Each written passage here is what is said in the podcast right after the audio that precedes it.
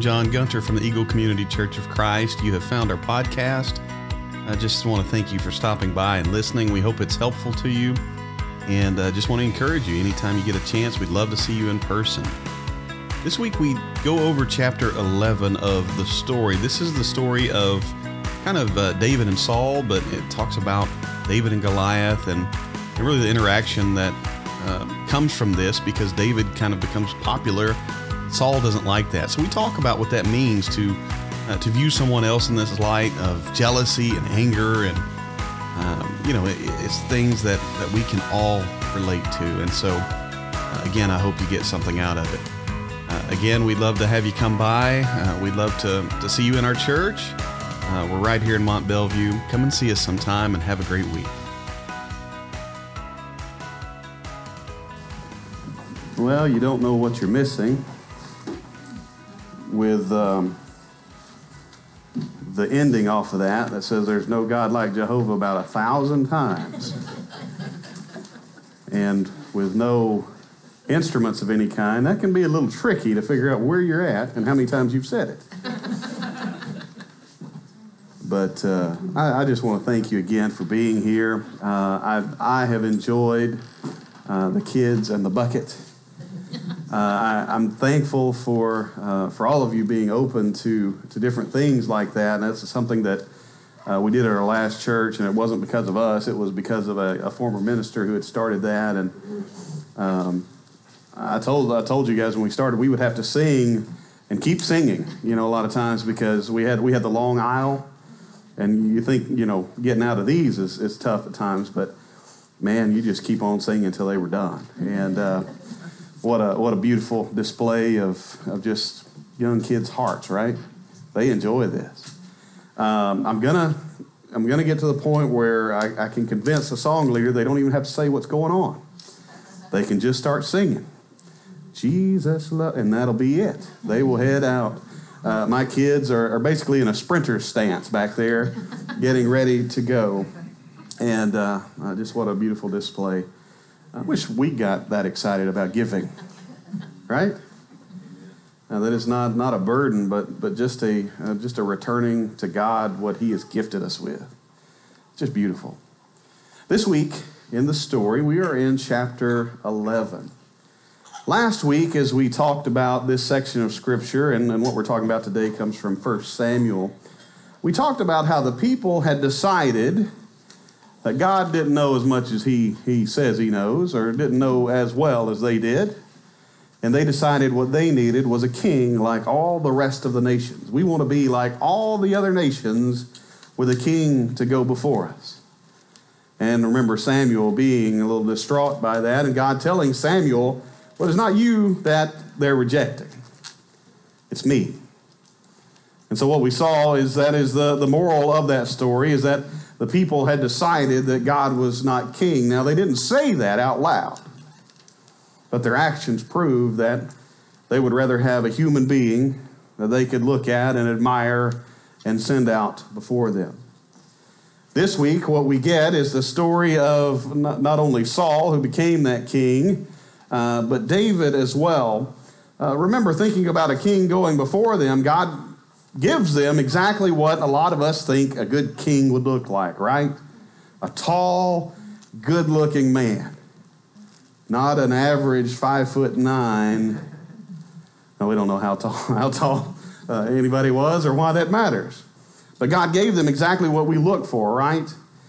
And, and a little kind of an ominous beginning as they go to introduce Saul. Do you remember where Saul is? He's hiding among the baggage.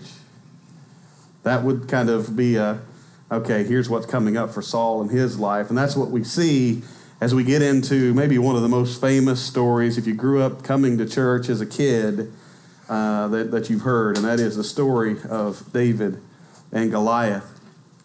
A champion named Goliath, who was from Gath, came out of the Philistine camp. His height was six cubits and a span, and I'm sure that is clear for everyone. If you had the children's book, uh, that is a little over nine feet tall.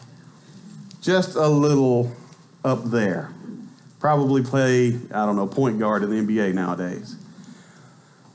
in verse 5. He had a bronze helmet on his head and wore a coat of scale armor of bronze weighing 5,000 shekels. Again, a little over 100 pounds, 125 pounds.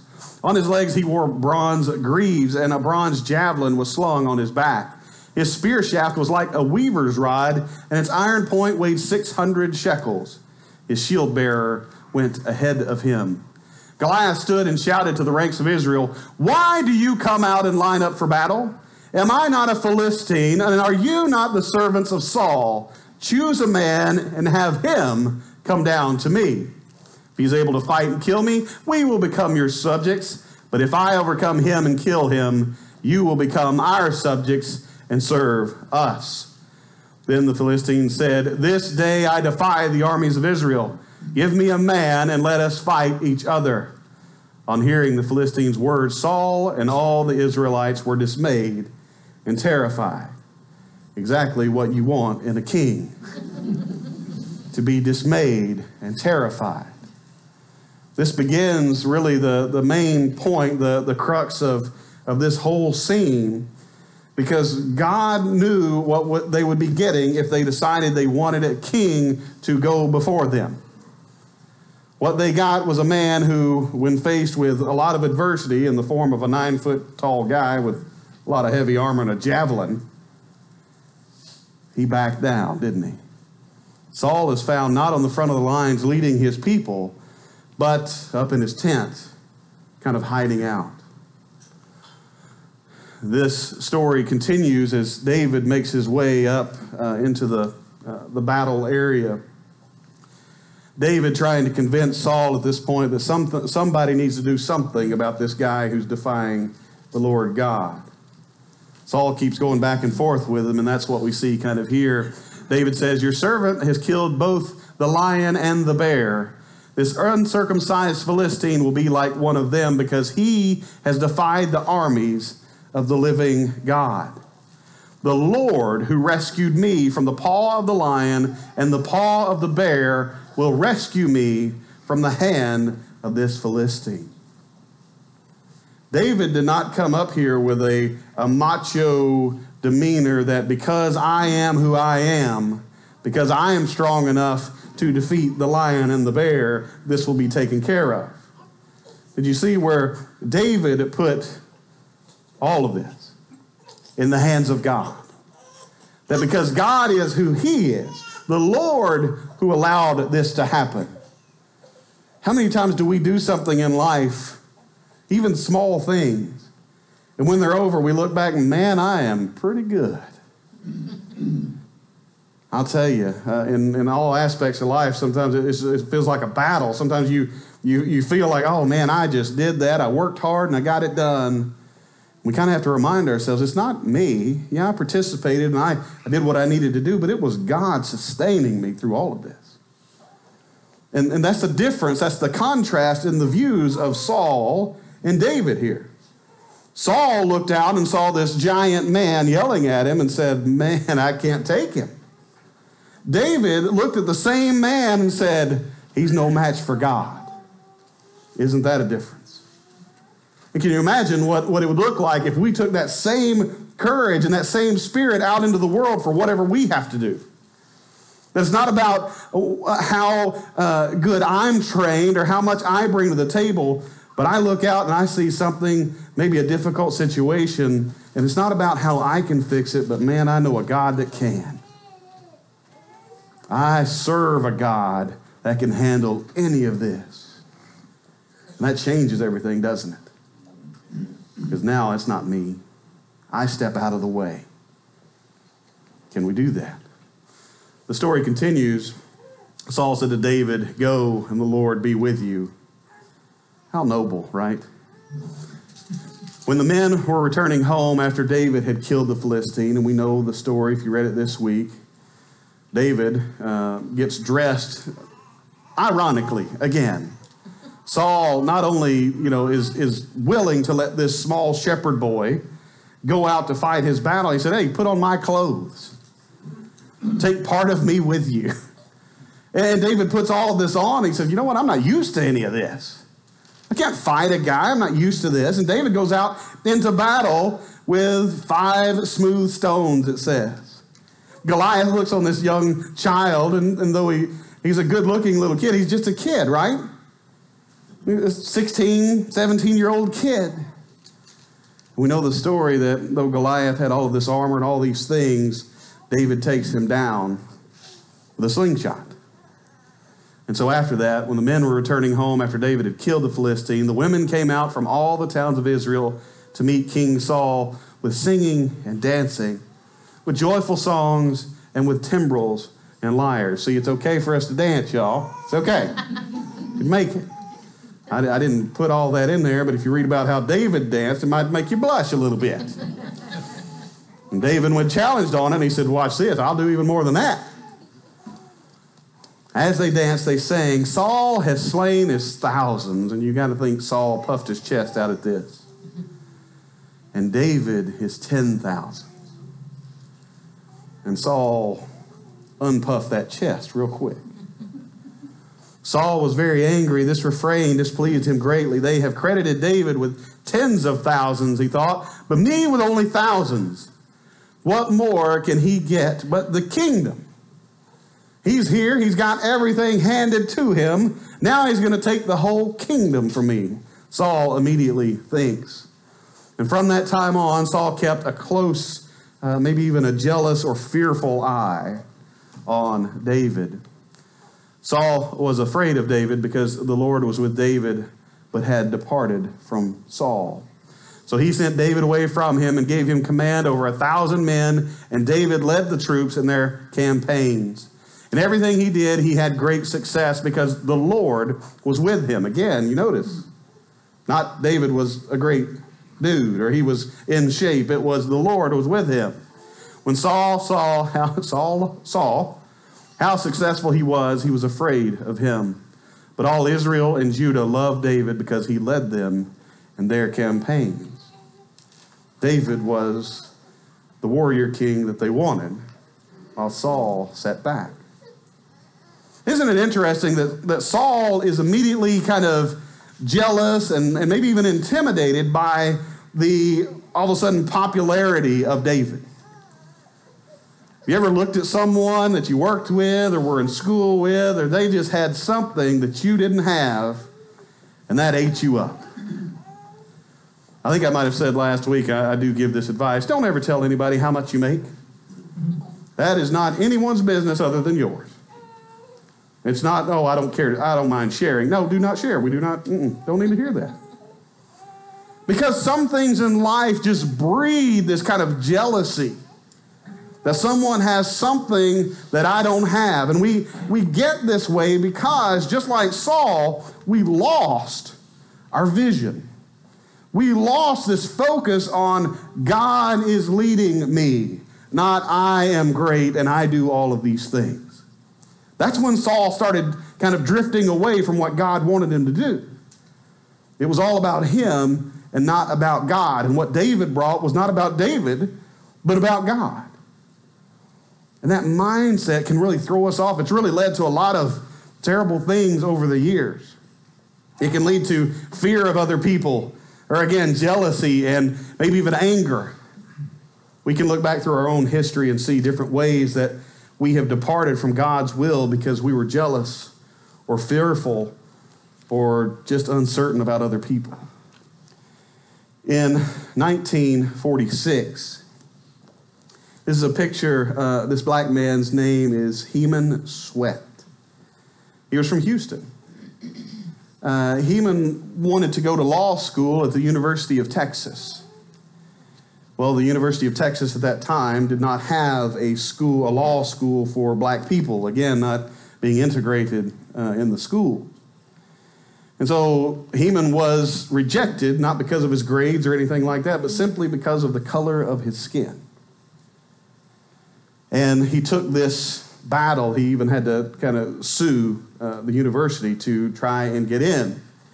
And when he brought this lawsuit to the University of Texas, uh, then at the time, the president was uh, last name of Painter. What he did to try and get around the lawsuit was he he he went and he rented a basement room at a petroleum company.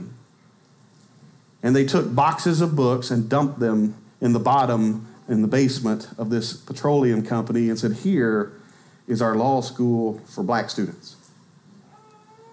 Again, they only had one that wanted to be there, and they counted a room with a bunch of dumped books as their law school. Heman Sweatt took this uh, lawsuit to um, Thurgood Marshall, was who represented him. Thurgood Marshall was a, a very well known uh, lawyer and ended up sitting on the Supreme Court. And they won this. And uh, one of the, the fascinating things about this story is uh, when the university tried to challenge and they took this to court, the court filled up so much, and a bunch of the white students from the University of Texas showed up. And they wanted to be there to see what happened. And remember, in these days, the courts even were separated whites and blacks. And so the bailiffs tried to keep it that way, but there were so many white students coming in here that they couldn't keep it away. The only, uh, the only way that they would move out of the black section was if a, a, black person came in and wanted to sit there, and then they would, they would politely get up because they were there to make sure justice had been done. And when they showed pictures of the room that was now the black law school, white students booed their own university. Heman Sweatt ended up winning this, and they was able to go to the University of Texas in a, uh, a landmark lawsuit that kind of led way to uh, Brown versus the Board of Education. All of this because of a misconception, maybe a fear of what other people might do to my standing.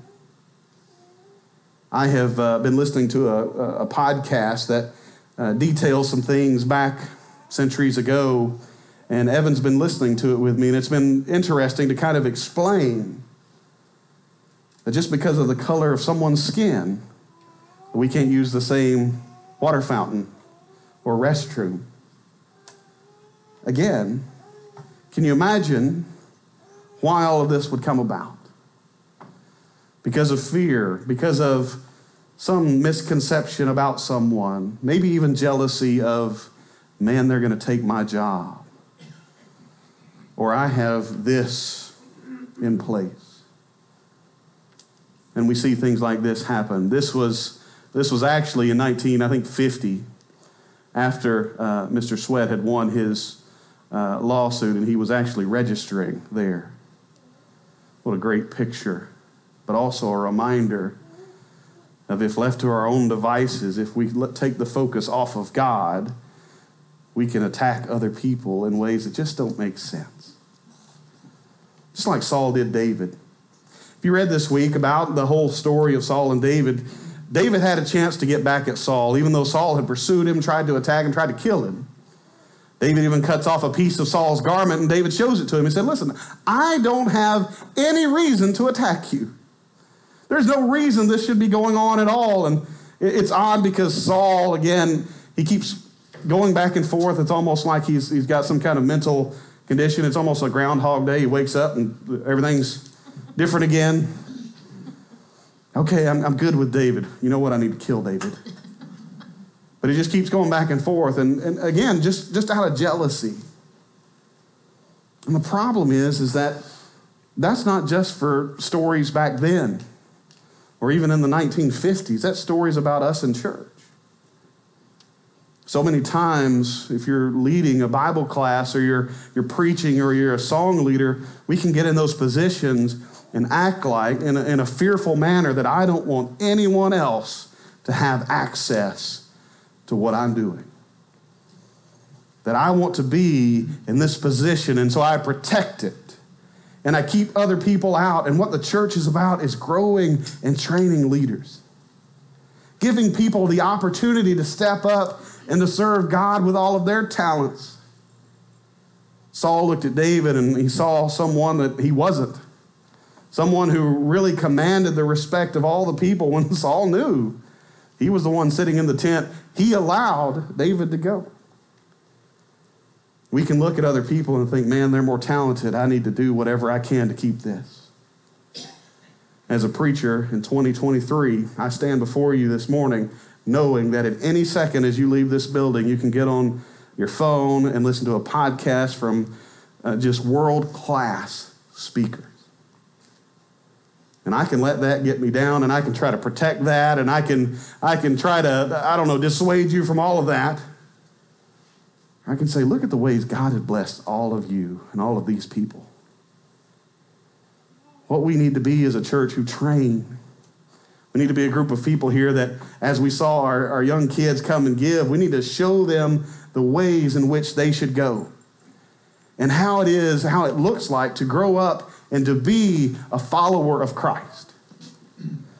I, uh, don't know if you know this, you probably have assumed it, but I can get in trouble from time to time for sharing too much about my life or that of my family. Katie cringes every time I start telling the story about Katie.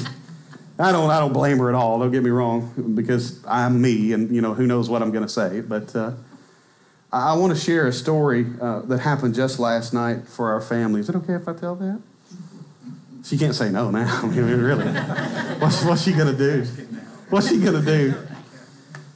We took two vehicles. I'm, I'm good at least till we get home. last night, because the boys were on vacation last week, we didn't we didn't read last week's story, so we read two chapters. And as we were getting done, you know, the, for the kids' books, there are discussion questions at the end, and um, the boys started bringing up things like baptism and, and following Jesus and what, what does all that mean? And so as I'm explaining it, we had really good conversation, which you, you know sometimes you don't think kids would think in the ways they do, but my goodness, they're catching what we're, we're putting down. And we, uh, we talked about it for a little bit, and I said, well, it, it's about choosing Jesus. And um, we ended, I don't, I don't remember how it got brought up. We, we even talked about uh, Satan being in the world and kind of, you know, you're, you're choosing to be with God or you're choosing another way that leads to another place. And I didn't make a big point out of that. I wasn't trying to scare my kids. But in just a little bit, as we put them to bed, I hear the boys talking. And Logan has some questions. And he's asking Big Brother, and I can hear in his voice concern. I don't want to go live with that bad guy. and I hear Evan explain, You won't. Do you trust God and do you trust Jesus? And Logan said, Yes, I trust them. And so Evan ends up explaining that uh, we all mess up. Logan had said something like, well, What if I make a bad decision? Again, I'm hearing what a lot of us were raised to believe that at one second I could be following God, and the next bad decision, I am gone. But almost like the blood of Jesus is very thin, doesn't cover much very long. And so I, I, let this go on for a little while because they've got a fan on and they don't know dad can hear everything down there.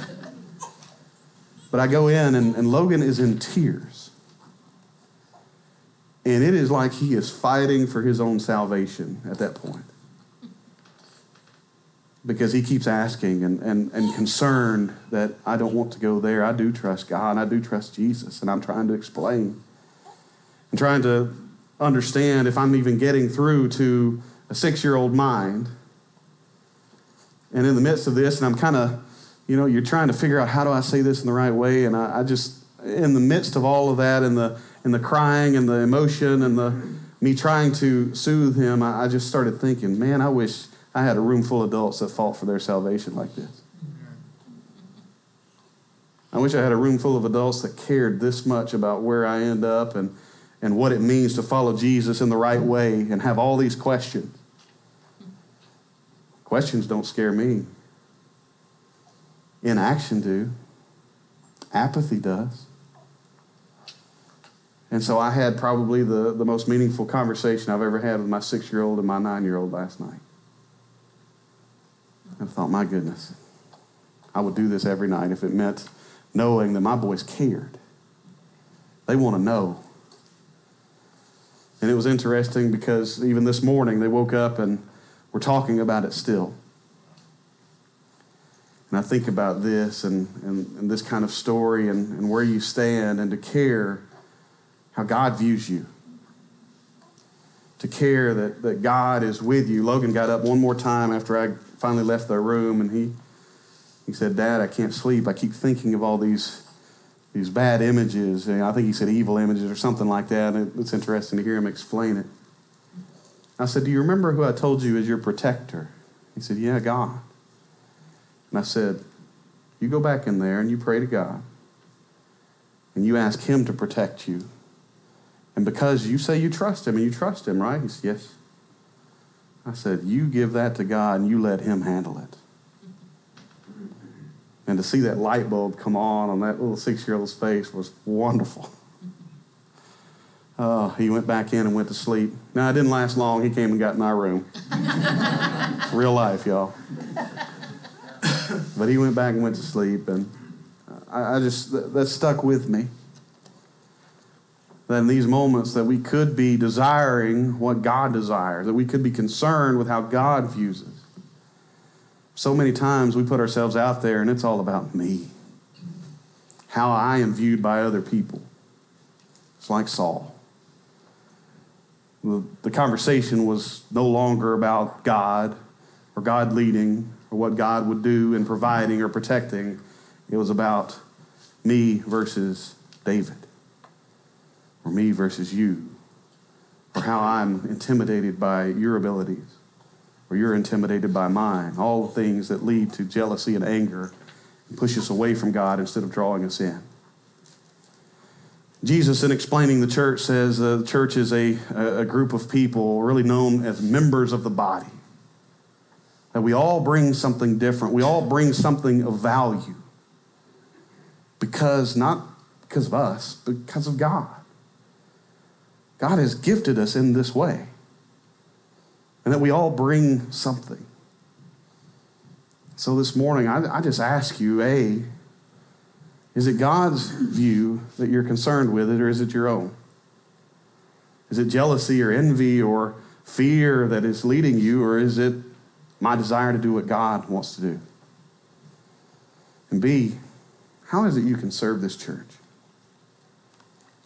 You saw this morning, there, there are several small things that we need, even passing trays. I to call Bo out, but he missed our row on the giving. Listen, Bo, you can't be missing. We're trying to build a church. That's right. Yeah, we'll give, we'll give you another week. But how can you serve this church? How can you, blessed with your abilities by God, help this body of believers? Because even coming here today, it's not about all about you, and I hope Tyler sang the songs you want or John preached the way you wanted, but it is about coming and encouraging one another. That we come and uh, we see, just as my boys asked the question, you know, how do I follow? How do I do this? How do I believe more? I said, you come and you sing and you, you, you hear these words and you, you see other people that I'm not alone in this.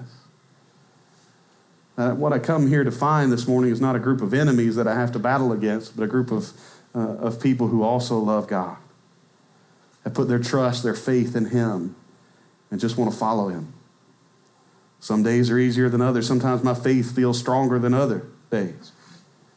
But we come and we encourage and we share our gifts. So, how has God blessed you with a gift?